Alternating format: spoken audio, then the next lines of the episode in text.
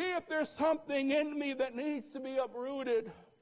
See if there's something in me that has the potential to cause me pain or lead me astray. Number one, I want to make it. I want to avoid the Samson collapse.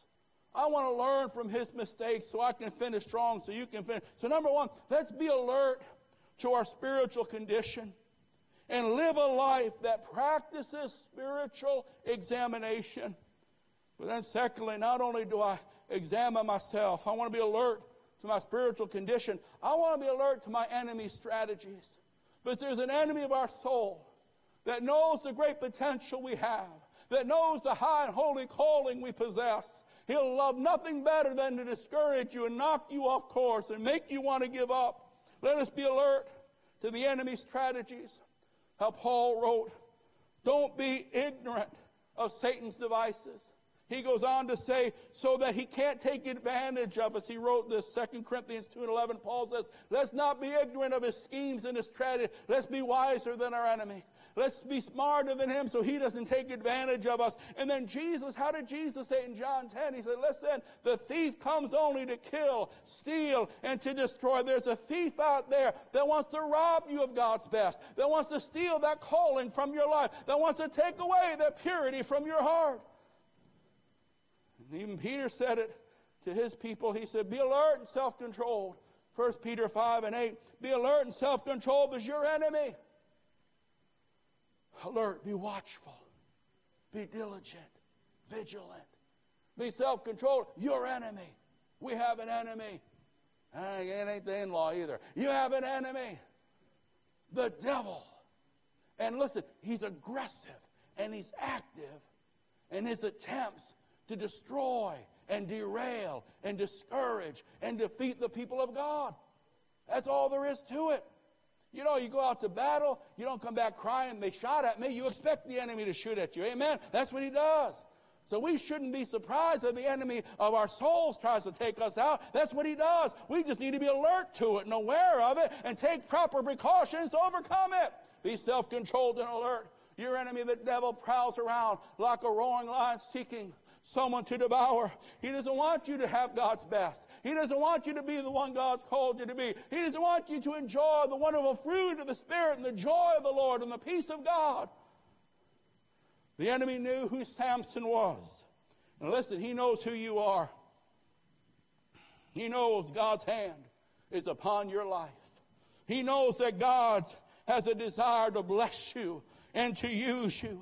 He recognizes the power and the promise and the potential in your life when you serve Jesus. He knows the fact that there's other people out there that need you. Friend, somebody needs you. Somebody needs the testimony that you need to tell. Somebody needs the song that you got to sing. Somebody needs you to witness to them. Somebody needs you to pray for them. Somebody needs you to stand by their side and be their friend. Oh, somebody, somebody needs you. Somebody needs you. And God desires to use you. Oh, say amen to that.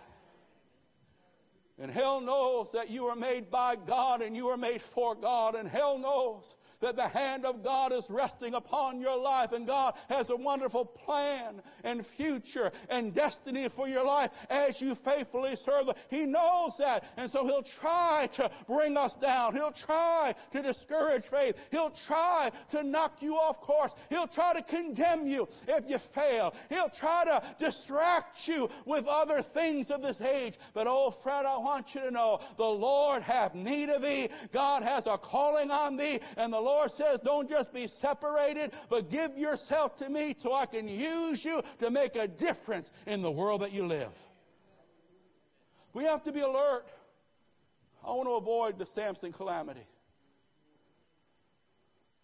I don't want to be one of those, what happened to them? They should have been. So I want to be alert to my spiritual condition. Because how many know nobody's exempt? Nobody's exempt. I'm not exempt. You're not exempt. Amen? I'll be alert to my spiritual condition, but I got to be alert my spiritual enemy, and I have one and you have one. The Bible says so. He plays for keeps. Amen? He'll do things like this. He'll attack our weak and vulnerable areas. Strategies. Don't be ignorant of his devices and stra- What are some of his strategies? What are some of the ways Satan goes about trying to derail us and discourage us and defeat us and try to get men and women to quit? Well, number one, he'll attack weak areas. We're all different, aren't we? He'll, he'll attack vulnerable or wounded areas. If you've been wounded in an area in the past, you've got to give that special attention and care and protection. If you've been weak in an area, maybe your past life, there was a certain area that you had a weakness, you got to be honest about that and set better boundaries and borders in that area. Common sense, amen? Talked to one brother the other day, and we were just talking, hey, the fact is, some, some things might be a great temptation to you, don't do anything to me, and vice versa. We're all different. We all come out of different worlds, but we got to be wise enough to know ourselves and recognize the enemy will try to strike us where we're weak and vulnerable and where we've been wounded. He knows where you've been wounded. You don't think he'll set something up to try to stir that thing back up? Amen? What else? You know what he'll try? He'll try to lie and deceive you. He'll try to get you to doubt the Word of God, just like he did in the beginning. Nothing changes. In the Garden of Eden, did God say? Hath God said? He wants you to believe the wrong report. But friend, I want you to know God has a good report for his people. God has a wonderful promise for your life. Believe this book. Let this book govern your life. Let this book steer your de- decisions and choices. Let this book stir your faith and give you a confidence as you walk this good walk. He'll try to lie, but you're going to believe the book. He'll try to come as an angel of light. Didn't Paul say that? As an angel. Oh, Delilah Beautiful, but deadly. Warm, but wicked. She made me laugh, but now she makes me cry. Whew. Ooh, I heard a groan. Ah, you must know who I'm talking about. Oh, an angel of light. Angel of light. Isn't that right, women? He spoke real sweet until he made a lot of promises until angel of light, angel of light. On, say amen. He'll attempt. We cry when disaster comes. We ought to amen more when we're trying to get equipped to overcome the disaster. That's all right. Sometimes a groan's pretty good too. I'm talking about the enemy of our souls. He doesn't want that marriage to last. He doesn't want your kid to live. He doesn't want that ministry to be fulfilled. He'll attempt to get the believer to justify and excuse dangerous behavior rather than confess and turn from dangerous behavior. If you keep that up, you're going to get in trouble. Don't keep pushing the envelope of God's grace. It won't last forever. I remember a story, we, we might have told it before, it bears repeating. A pastor was visiting one of his parishioners, happened to be a farmer. While he was waiting for the farmer to come in for the fields, he noticed the side of the barn there was, there was a half a dozen or so beautiful um, um, targets you know, dr- drawn, you know, the circle targets. And in each one, that arrow had hit the bullseye perfectly. Bam, boom, each one. Finally, the farmer got there, and the preacher said, Man, hey, brother farmer, I'm impressed. I mean, I didn't know you were such an archer, such a marksman. Every target, every target, they're perfect. And farmer got down from the tractor Oh, Reverend, that's easy. I shoot the arrows first, and I go and draw the target around them. I said, I mean, the preacher said, sounds like some Christians I know. They act first, then try to rationalize. Act first, then try to justify. Act first. Hey, here, here's the, the, the here's the, the slogan of the backslider. We act first, then try to justify. Act first, then try to excuse it. Amen. Samson had a great call, then Samson had a great collapse. You don't have to have a great collapse. You could avoid a great collapse. You can be wiser than your enemy. You can examine your heart. You can practice getting forgiven real quick before that thing snowballs. God's full of mercy and grace. His collapse brought about a great calamity. Verse 21 the Philistines seized him, gouged out his eyes, put shackles on him. He was blinded, he was bound. The day he thought would never come. Remember, every act of sin is forgivable. The effects of some are not erasable. Can I say that again? Though every act of sin is forgivable, the effects of some are not erasable. Wow. The Bible is very clear. Be sure your sin will find you out. We can hide it from men, we can hide it sometimes from ourselves, but we can't hide it from God. And the Bible teaches us. The life of Samson illustrates to us how sin deadens, and then sin kind of deceives, and then sin disorientates, and ultimately destroys. It, deadens because it blinds us to that dangerous place. It deafens us to the warning call. Back in the day when you'd listen to that radio and you'd leave town, and the farther you got from town, the harder it got to hear. The farther you got from your city, the weaker that signal got. Until finally you couldn't hear the station at all. That's what sin does. It distances us from the Father.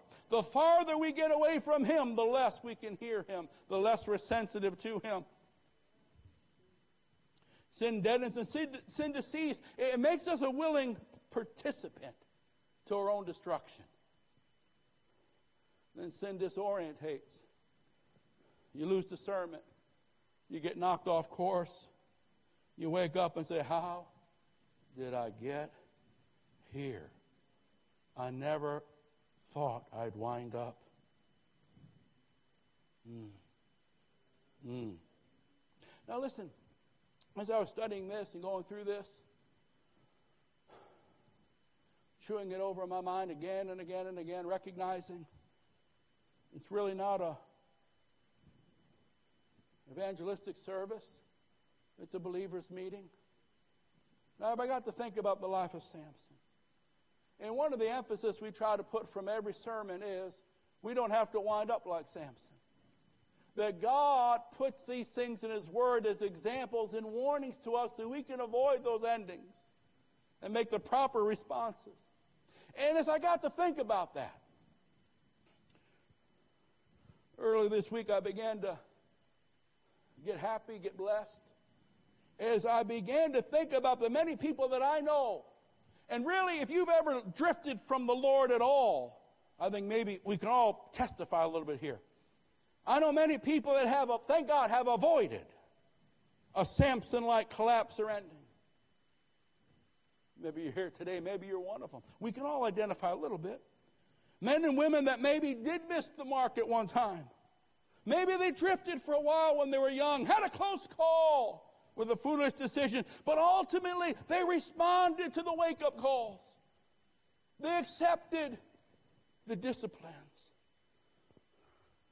They heard and finally responded to the warnings of the Spirit, and past mistakes didn't drive an eternal wedge between them and God. But you returned and you responded to God's grace. And you're here this morning. Many of us are here this morning. And it isn't because we've lived a perfect life. But by God's grace, we turned. And God's grace, we took that heaven sent U turn and got back on course and cleaned things up. And we avoided a Samson like ending. Maybe you can relate to some of the people I've been thinking about. And I believe if you're here today and you understand what it is to unfortunately having drifted, and maybe you made some dumb decisions, but by the grace of God you turned it around, maybe you can identify with some of these thoughts that came across this week. Number one, the one that will avoid the Samson ending is the one that will respond to the mercy and the grace of God's forgiveness. He is a forgiving God.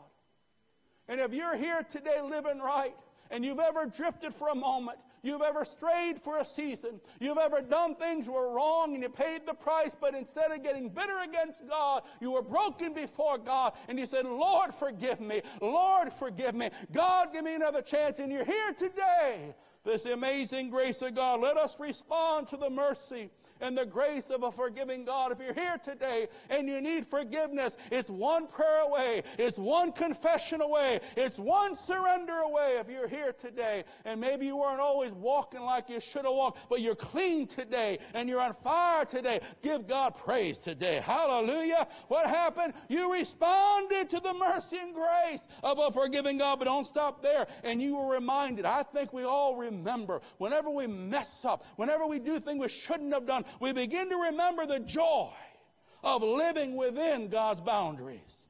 That devil lies. He pulls out that thing. He portrays a picture that's false. That devil is guilty of false advertising. Can you say amen? He portrays it. He says, this is his, this is that. Listen, God's way is the best way. Don't let anyone ever tell you different. Can you say amen? Say it again. God's way is the best way. You might be listening to the devil's lies. Wake up. Turn around. Come back. God's plan is best. God's will is best. God's place is best. You begin to remember the joy of living within God's boundaries. You wake up in that place and you say, you know what? It was better serving God. I remember the story of the prodigal son in the pig pen.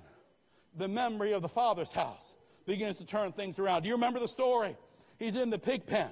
He lost it all. He's in a shameful place. He messed up big time. But from that place of failure, he remembers. Oh, you know what? Back in the Father's house, it was good. Back in the Father's house, there was peace. Back in the Father's house, there was joy. I remember reading about a young man that went to Bible school. He got out of Bible school and became a youth pastor for a couple of years. It was a bad experience. It was a frustrating, difficult experience for him, and he got upset and he ran from the call of God. Joined the police force of that city, and for 20 some odd years, he was a cop. Two failed marriages, he was a cop. Out of nowhere, he got an invitation to the Bible school's maybe 25th anniversary. And because someone actually got a hold of him, he said, Yeah, I'll come.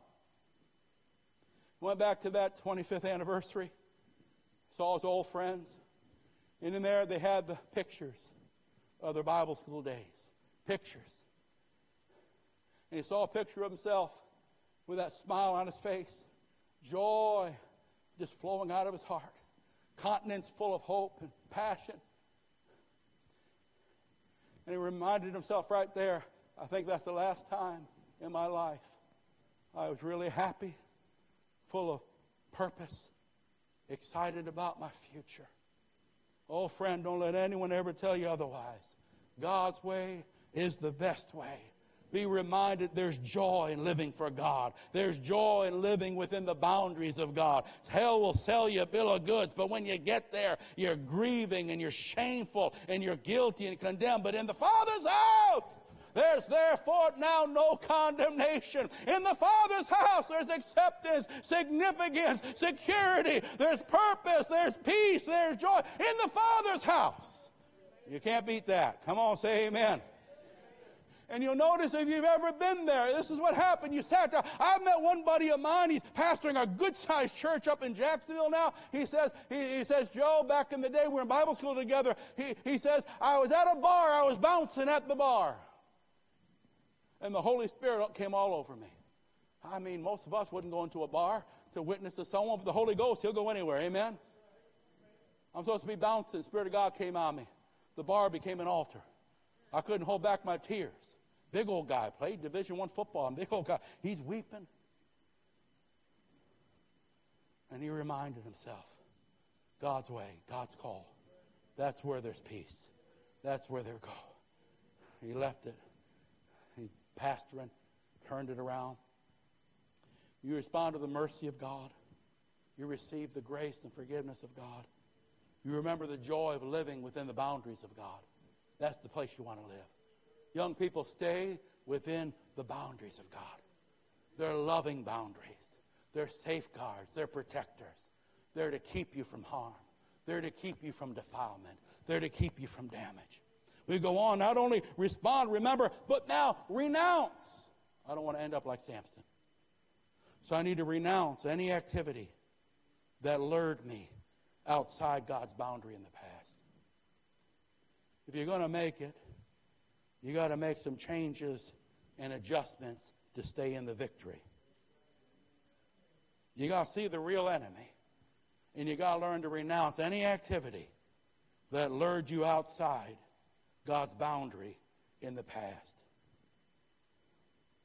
Even if it's a hymn, even if it's a renounce it and then rebuild.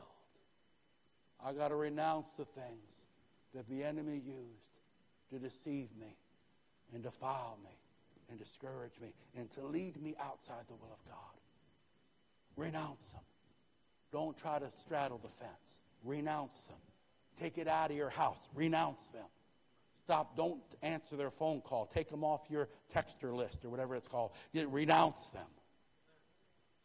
Your soul is worth more than all of that. Respond, renounce, and then rebuild. Do you want to make it? Do you want to finish strong? Do you want to make sure you don't end up like a Samson? Do you want to fulfill that promise? Do you want to see God's promise come to pass in your life? Then rebuild the fences that have been trampled. Good, consistent standards, moral lifestyle changes, are a safety and a protection for the child of God. If you want to finish strong, you must structure your life to do so. If you want to finish strong, you structure your life to do so.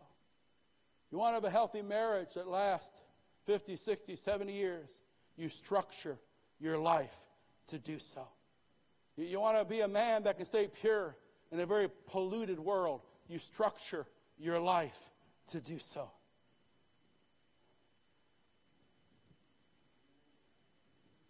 Thank you. Thank you. But Samson didn't do that. I'm glad I know many of you did that. You made a mistake as a teenager, but you didn't let that mistake identify you or label you forever. You responded to the mercy and grace of a forgiving God that will forgive any sin and receive any repentant heart. You did that. You did that. You remembered what it was to be serving God. You remember the joy you used to have being able to praise God with a freedom that knowing your heart is cleansed. And then you renounced the people and the relationships and the activities that hell was using to defile you and deceive you and somehow one day wanted to destroy you. And you rebuilt fences of your life. You returned to God's house. You returned to godly living. You returned to being around the people of God. Glory. But Sim, Samson didn't do that. I said Samson didn't do that. What was a second sermon, I think, was called Seeds of Tragedy and Seeds of Triumph. You can water the seeds of triumph in your life, or you can water the seeds of tragedy in your life. But Samson didn't. But just in case someone's listening, I want you to know that even in calamity, there's hope for the contrite. That even in calamity, Samson's the man that defeated hundreds single handedly. He struck fear in his enemies. And now, oh, how the mighty have fallen. He's being led out by a single slave. His sight, his strength, his freedom, it's all gone. God's champion, now the world's clown. That's what sin will do. See, if you read the story in your devotional time, they say, bring out Samson. Let him entertain us. Bring him out. They had a big feast. Bring him out and let's worship our heathen God and praise our heathen God and make fun of this supposed deliverer. Verse 25, while they're in high spirits, they shouted, Bring out Samson to entertain us. So they called Samson out of prison, and he performed for them. And when they stood him among the pillars, Samson said to the servant who held his hand, Put me up against the pillars so I can feel them, the support of the temple, so I can lean against them. And now the temple was crowded with men and women. All the rulers of the Philistines were there. And on the roof were about 3,000 men and women watching Samson perform. In verse 28, even in calamity, there's hope for the contrite. You can be a breath away, but if you humble your heart and call on God, He'll forgive you right there in the hospital bed. You can be given a bad report from the doctors, no reversing it, but you can get things right now if you'll come to Christ. Verse 28 Samson prayed to the Lord, Oh, sovereign Lord, remember me. I've blown it, I've missed it. You gave me so much, and I've done so wrong. But oh God, remember me. Please strengthen me just one more time. And let me with one blow get revenge on the Philistines for my eyes. And then Samson reached towards those two pillars. And the Bible says, with, pushed with all of his might. Down came the temple. He killed more in that one act than all the battles he had fought before. Something about the forgiveness of God, isn't there? Now, it's best that we avoid this. It's best that we learn from his life and we live in such a way where we can finish strong. It's good to know that there's a God full of mercy and grace, but don't put it off to your deathbed. Walk with this God so you can fulfill your purpose and be fruitful and do what God's called you to do and, and avoid many of those things the enemy would try to mess with you. But if you haven't, maybe you let life go by and you know it's been a wasted life. You can get things right before you meet the Lord. You can make things right with just one sincere repentance and ask for forgiveness. I know years ago, Motel 6 had a commercial. used to say, We're going to leave the light on for you. And friend, the light of God's forgiveness is always on. Welcoming sinners home who are willing and want to repent and ask for forgiveness. Now, I know we got a majority of people here today. We're believers. But maybe you've got a loved one, maybe you've got a friend. And they left the way, they drifted from the path. They're following the lies of the world and they left their high calling. They left their separation. They left their service. Well, before we leave, we can spend some moments praying for them. We can pray that the Holy Spirit can deal with them wherever they are, begin to turn them around and wake them up, bring them back to the place they're supposed to be. Let us take to heart the many lessons from the life of Samson. Let's apply the lessons, warnings, and encouragements to our lives. Apply it to me. Apply it to me. Let's fulfill our call. Let's avoid the devil's traps. And let's finish strong for the Lord. Can you say amen? All right, this is how we want to do it now. If you're here today, Samson Act 4, the end of the story. Doesn't have to be the end of your story. It can be the beginning of a fresh season of life serving Jesus. So listen, if you're here today and you need to make a fresh surrender, then, then do it, do it, do it. Don't let the enemy mess with you anymore. Don't let any more time be wasted. Get things right with God so you can walk with God and be fruitful for God and enjoy the blessing that God has for your life. So if you're here today and you need to make a fresh surrender in just a bit, the altars will open. We'll be singing, Come. Someone will pray with you. You can just pray on your own. For the rest of us, listen, if there's some cracks in our foundation and the Holy Spirit's beginning to speak to us, don't ignore them. Let's deal with them right now. Don't let that crack get bigger. That's where the foundation, okay? But lastly, if you need prayer, we always want to pray with you. If you need a touch in your body, He's here today to heal you. If you need a fresh filling, He's here today to fill you. But I think our stress is this. Maybe you have a friend or a loved one that has left the way. They've drifted. They've strayed. Let's pray and ask God to apprehend them and arrest them and bring them back to a real commitment to Christ. Can we do that? Let's do that. Stand with me, please. Stand with me, please. We want to pray a final prayer, then open this altar and believe God together. You know, when you're when you're when you're backslid, when you get lukewarm, you get deceived to your own condition, don't you? And many times it's the prayers of our loved ones that release the Holy Spirit to really begin to open our eyes and really begin to deal with us. So sometimes, you know, you want people to wake up, but sometimes, you know, someone's got a blindfold on. It's hard for them to see. But our prayers can begin to lift the veil. Your prayers can begin to lift the veil. You got a child that's not living for Christ. Don't leave before you say some prayers that God will work in their heart. Maybe you have a brother, a sister, a parent that used to be on fire, used to love God, and now they're so lukewarm. Before you go, say some prayers. Lord, speak to them. Lord, deal with them. Lord, don't let the devil keep messing with them. Help them to get back on track so you can use them. Amen. We pray. Father, we thank you for your word. We thank you for the life and example of Samson. Help us to learn and apply these lessons to our lives. Lord, we don't want to just be hearers of the word, we want to be doers. Help us, help me to apply these lessons to my life. Help us to never take for granted our great salvation. Help us never take for granted our divine calling. Help us, Father, never to neglect your warnings and never to slack when it comes to carrying out the privilege of our ministry.